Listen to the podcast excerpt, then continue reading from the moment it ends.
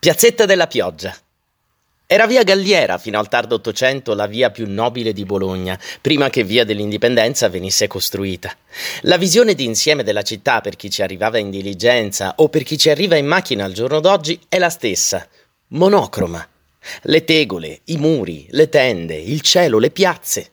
La bellezza di Bologna ha mille sfumature e un solo colore, il rosso un bagliore sanguigno che non sbiadisce nel tempo perché, ancor più che reale, è letterario. Oltre il fulgore colorato si ritrova in tanta narrativa e poesia la meraviglia del primo incontro con la città. È rossa. Non ho mai visto un rosso come quello di Bologna. Ah, se conoscessimo il segreto di quel rosso. È una città dove ritornare la prossima volta. John Berger, la tenda rossa di Bologna la creta, la selenite, l'arenaria.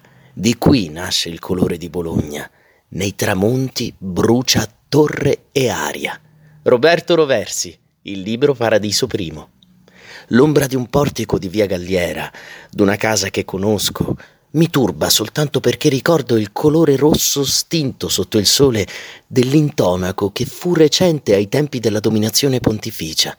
Un nobile colore che può trasfigurare anche la piccola storia dell'Ottocento papale. Francesco Arcangeli, Incanto della città.